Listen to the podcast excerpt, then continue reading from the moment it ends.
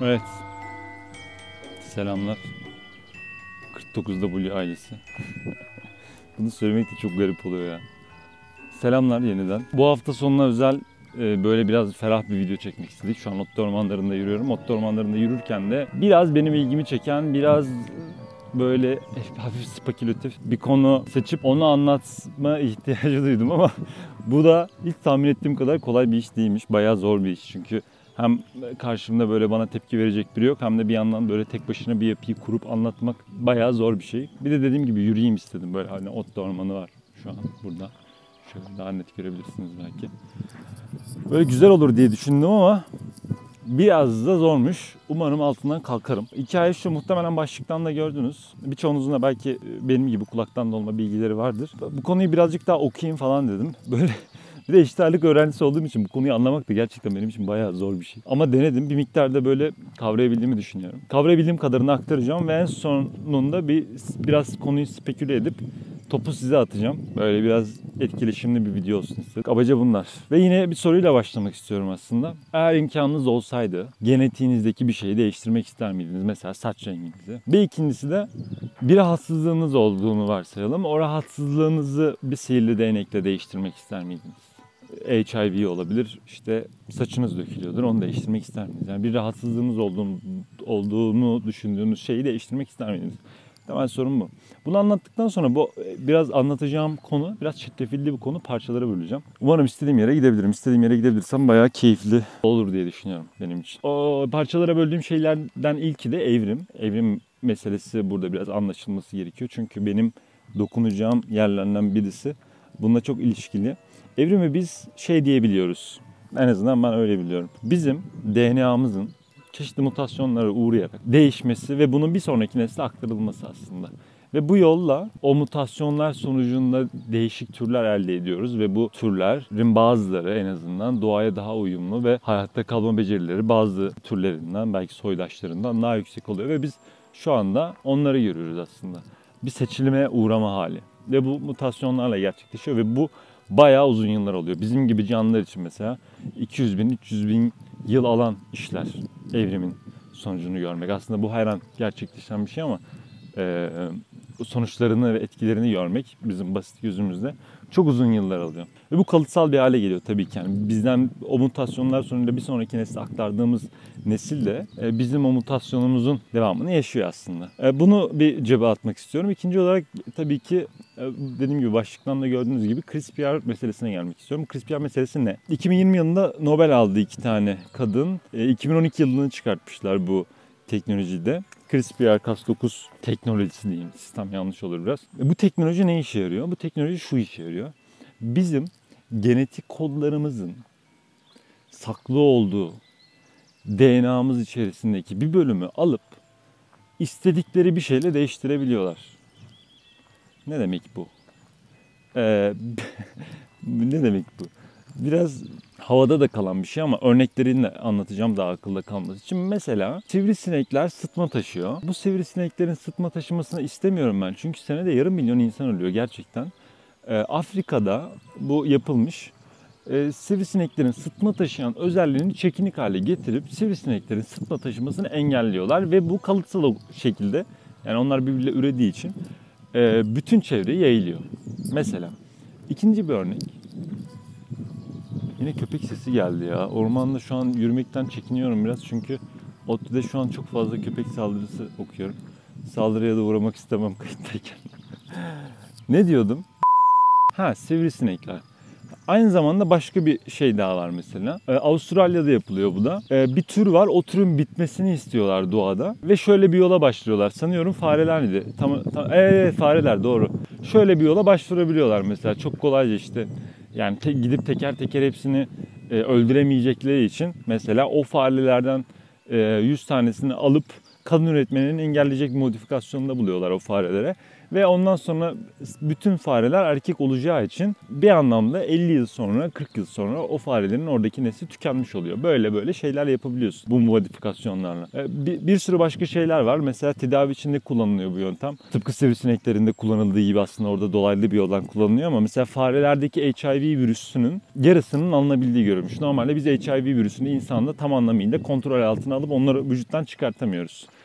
Ee, sadece o HIV virüsünün yayılmasını engelleyecek bazı tedavilerimiz mevcutmuş ama bu DNA modifikasyonu sayesinde, gen modifikasyonu sayesinde e, belli başarılara ulaşabiliyoruz şu anda. Böyle böyle tedavi, mesela körlük, körlüğün ortadan kalkabileceği ne iddia ediyor. Ee, mesela kas üretiminin arttırılabileceği öngörülüyor. Kanserli hücrelerin köküne gidip oradaki onların üremesini sağlayan e, hücrelerin üretiminin durdurulması, böyle şeylerin yapılabileceği iddia ediliyor. Bunlar şu an ama temelde hayvanlar için yapılmış deneyler ve e, bütün okuduğum yazılarda herkes çok dikkatli olunmalı diyor. Çünkü orada yapacağınız herhangi bir değişiklik çok farklı e, off-road diyorlar. Yani beklenmeyen bir şeye ulaşabileceği için onu biz henüz ölçemediğimiz için çok ciddi testlere tabi tutulmalı diyor. Ama temelde böyle bir gücümüz var artık. Böyle bir teknolojimiz var artık. Ve bu teknoloji kendisi bence çok ilginç.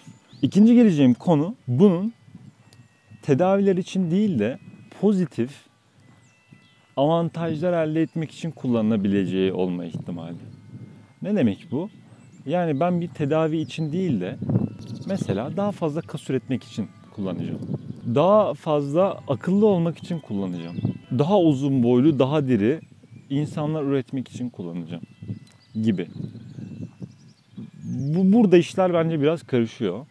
Çünkü tedavi için kullanıldığında insanların genel tepkisinin çok açık bir şekilde tabii kullanılsın neden olmasın diyebileceğini düşünüyorum ya eğer bir zararda yoksa gerçekten evet. Bu dakikadan sonrası bu arada biraz spekülatif çünkü şey üzerinden konuşuyoruz. Yani bu teknolojinin gidip üst noktalarda hatasız bir şekilde uygulanabildiği senaryoyu konuşuyoruz ama bunun için de elimizde aslında göstergeler var. Mesela maymunlar üzerinde yapılmış bir deney var.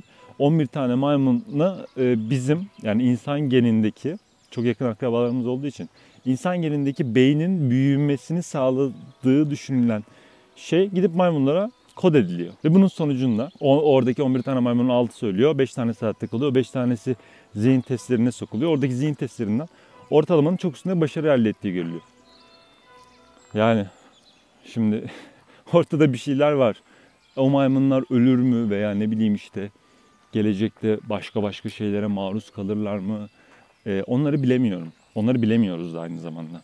Bilebilir miyiz onları da bilmiyorum gelecekte de. Ama e, kabaca yine böyle bir teknolojiye sahip olduğumuzu varsayıp devam edeceğim. Bu arada o maymun meselesinde şey de söylemek istiyorum ya. O, o deneyler bilimsel etik kaygıları sebebiyle durduruluyor. Niyeyse ben şeyi anlamıyorum.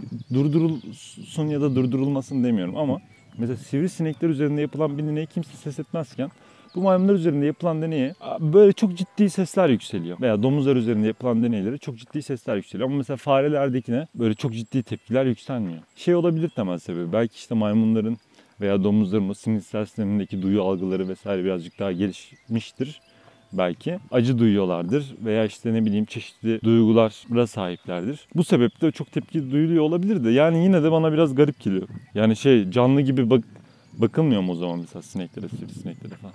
Neyse bu konu biraz karmaşık. Ben de tam bilmiyorum bunun nereye bağlanacağını ama. Ne diyordum? Ne diyordum ya? Ha evet. Mesela maymunların daha akıllı olmasını sağlayabiliyorlar. Bu tip çalışmalar bilimsel etik sebebiyle durduruldu. En azından şimdilik öyle söylüyorlar. Ama bunun bazı ülkelerde e, yasal olabileceği veya bazı ülkelerde uygulanmayacağı veya bütün ülkelerde yasaklansa bile bazı yüksek zengin insanların bunu finanse etmeyeceğine dair elimizde bir bulgu yok. Yani bunlar orada yer altında bu çalışmaları yapabilirler ve geliştirebilirler. Hatta belki sadece kendi aralarında kullanıyor bile olabilirler. Yani bu bir komple teorisi gibi gelebilir. Bunlar çok ciddi çalışmalar gerekiyor. Ama dediğim gibi bu biraz speküle ve çünkü şöyle bir şey var. Yani e, bu bu kutu bir kere açıldı artık. Yani böyle bir şey biliyoruz ve daha çok yaşamak isteyen veya daha üstün olmak isteyen ve bunun için imkanı olan insanların bunları kullanmayacağına yönelik bir kanıtımız yok. Tabii tam zıttı kanıtlanmalı ama bu da olabilir belki bir ihtimal diye söylüyorum ve e, gelmek istediğim konuya birazcık daha yaklaşmak için aslında bunları söyledim. Gelmek istediğim konu da şu. Diyelim ki bu teknoloji çok ciddi seviyelerde kullanılıyor ve inanılmaz başarılara sahip. çok ciddi şeyler yapabiliyor ve hatasız yapıyor diyelim. Bu hatasız yapma hali ne okey misiniz? evet, bunu soracağım. Neden okey misiniz? Çünkü benim aklıma gelen şöyle bir şey geldi. Böyle bir teknoloji geliştiğinde muhtemelen bunun çalışmaları, tedavisi, uygulaması vesaire çok pahalı olacak. Zenginler bunu tek eline alır ve kullanabilir mi mesela? Atıyorum ki bunu yapmanın bedeli 10 milyon lira ve beynin %10 daha zeki oluyor bunu uyguladığında.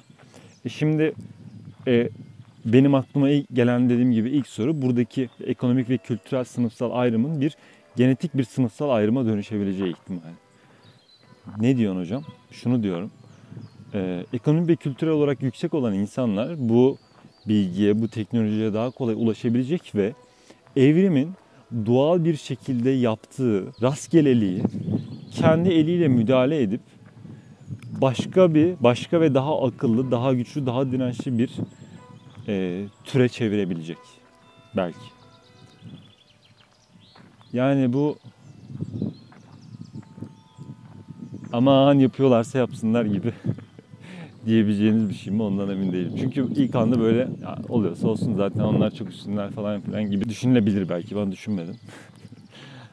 ee, öyle düşünebileceğini düşündüm sadece ama yoruldum bir yandan da kolum da yoruldu. Ama bu çok ciddi bir fark. Yani artık geri dönüşü olmayan bir şekilde insanlar arasında çok ciddi genetik farklılıkların, türlerin açığa çıkabileceği anlamına geliyor. Ve hatta bu da şöyle de düşünülebilir. Yani e, işte o distopik filmlerde görüyoruz ya işte birileri o yüksek plaza, plazalarda yaşıyor, hiçbir iş yapmıyor e, ve sadece yaşıyor. İşte bir şeyler yapıyor ve alt tarafa bir iniyoruz böyle. Dünya böyle çok garip bir yer olmuş. Orada insanlar böyle bir ekmek için savaşıyorlar.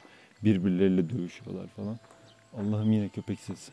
Bir de şeye odaklandığımda şu an videoya odaklandığımda bir yandan köpek sesi gelince çok garip hissediyorum. Öyle bir distopyanın var olabileceği ihtimali. Yani ben bu şeyden biraz ürktüm. Bir yandan da çok heyecanlandım. Size soracağım soru. Eğer böyle bir şey speküle edip soruyorum. Eğer böyle bir şey gerçekten kusursuz bir şekilde uygulanabiliyor ve genlerimize e, dilediğimiz gibi müdahale edebiliyor olsaydık bunu yapmalı mıydık? Bir. İkincisi ne gibi sonuçlara yol açardı? Yani toplumda olabilir, sanatta olabilir, dünyada olabilir, çevreye olabilir. Genel ne olurdu yani? Dediğim gibi ferah bir video olsun istedim. Umarım derdimi anlatabilmişimdir ya. Ya bu konuyu ben Vahide Ömer'e bir de kız arkadaşıma açtım. Ya bu ne anlatıyorsun ya falan dediler. Ya bence ilginç ya bu konu. Değil mi yani?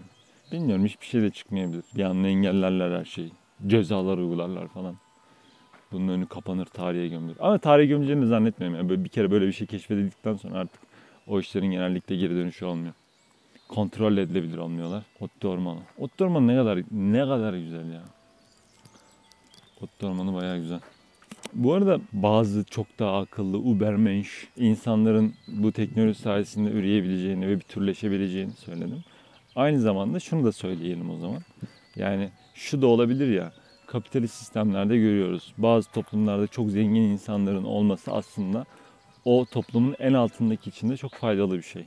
Neden? Çünkü alt tabakanın belirlendiği o fakir, ya fakirlik demeyeyim ama e, alt limit yukarı çıkıyor aslında.